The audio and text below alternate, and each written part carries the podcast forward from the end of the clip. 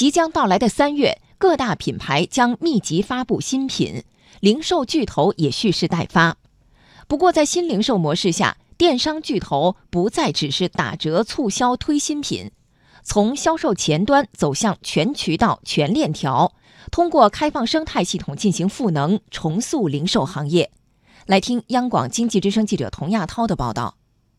即将到来的三月份，各大品牌将扎堆发布新品，包括三星 S 十、小米九、vivo X 二七等多款新品将在天猫、苏宁易购等平台首发。不过，对于这些新品来说，除了面对激烈的竞争外，还面临着市场需求的变化。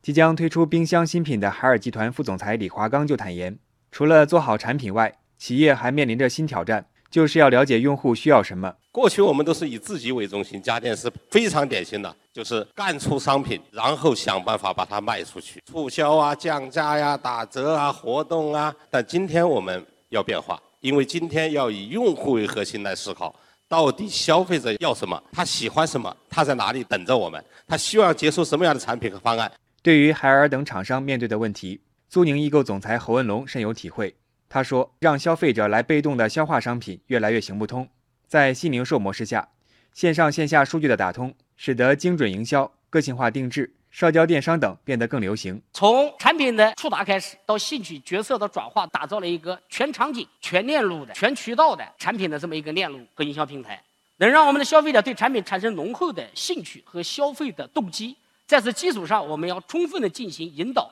转化，最后进行会员和粉丝的营销，让它形成一个流量的巨型的这么一个池子，让更多的消费者能够在这里面共同来和我们分享产品的一个特征。不过，业内认为，新零售带来的变革不仅仅在于商品销售前端的改变，而在于零售生态的重塑。包括阿里、腾讯、京东等平台先后对外开放生态系统，不少平台也宣称，我们不是一家零售公司，而是一家科技公司。苏宁也加入到开放队伍中，昨天发布了“四五”计划，涉及供应云、零售云、管理云和企业云四朵管理云，技术、内容、品牌、零售和资本五个领域。为企业提供专属赋能，苏宁科技集团 CEO 金伟说：“从我们的技术、品牌、运营，我们的数据及零售进行了全面的赋能。我们在数字化转型、智慧化升级、场景化的运营、标准化的服务、精益化的管理这五个层面，围绕着智慧的生态，我们来共同推进。随着越来越多的平台对外开放生态系统，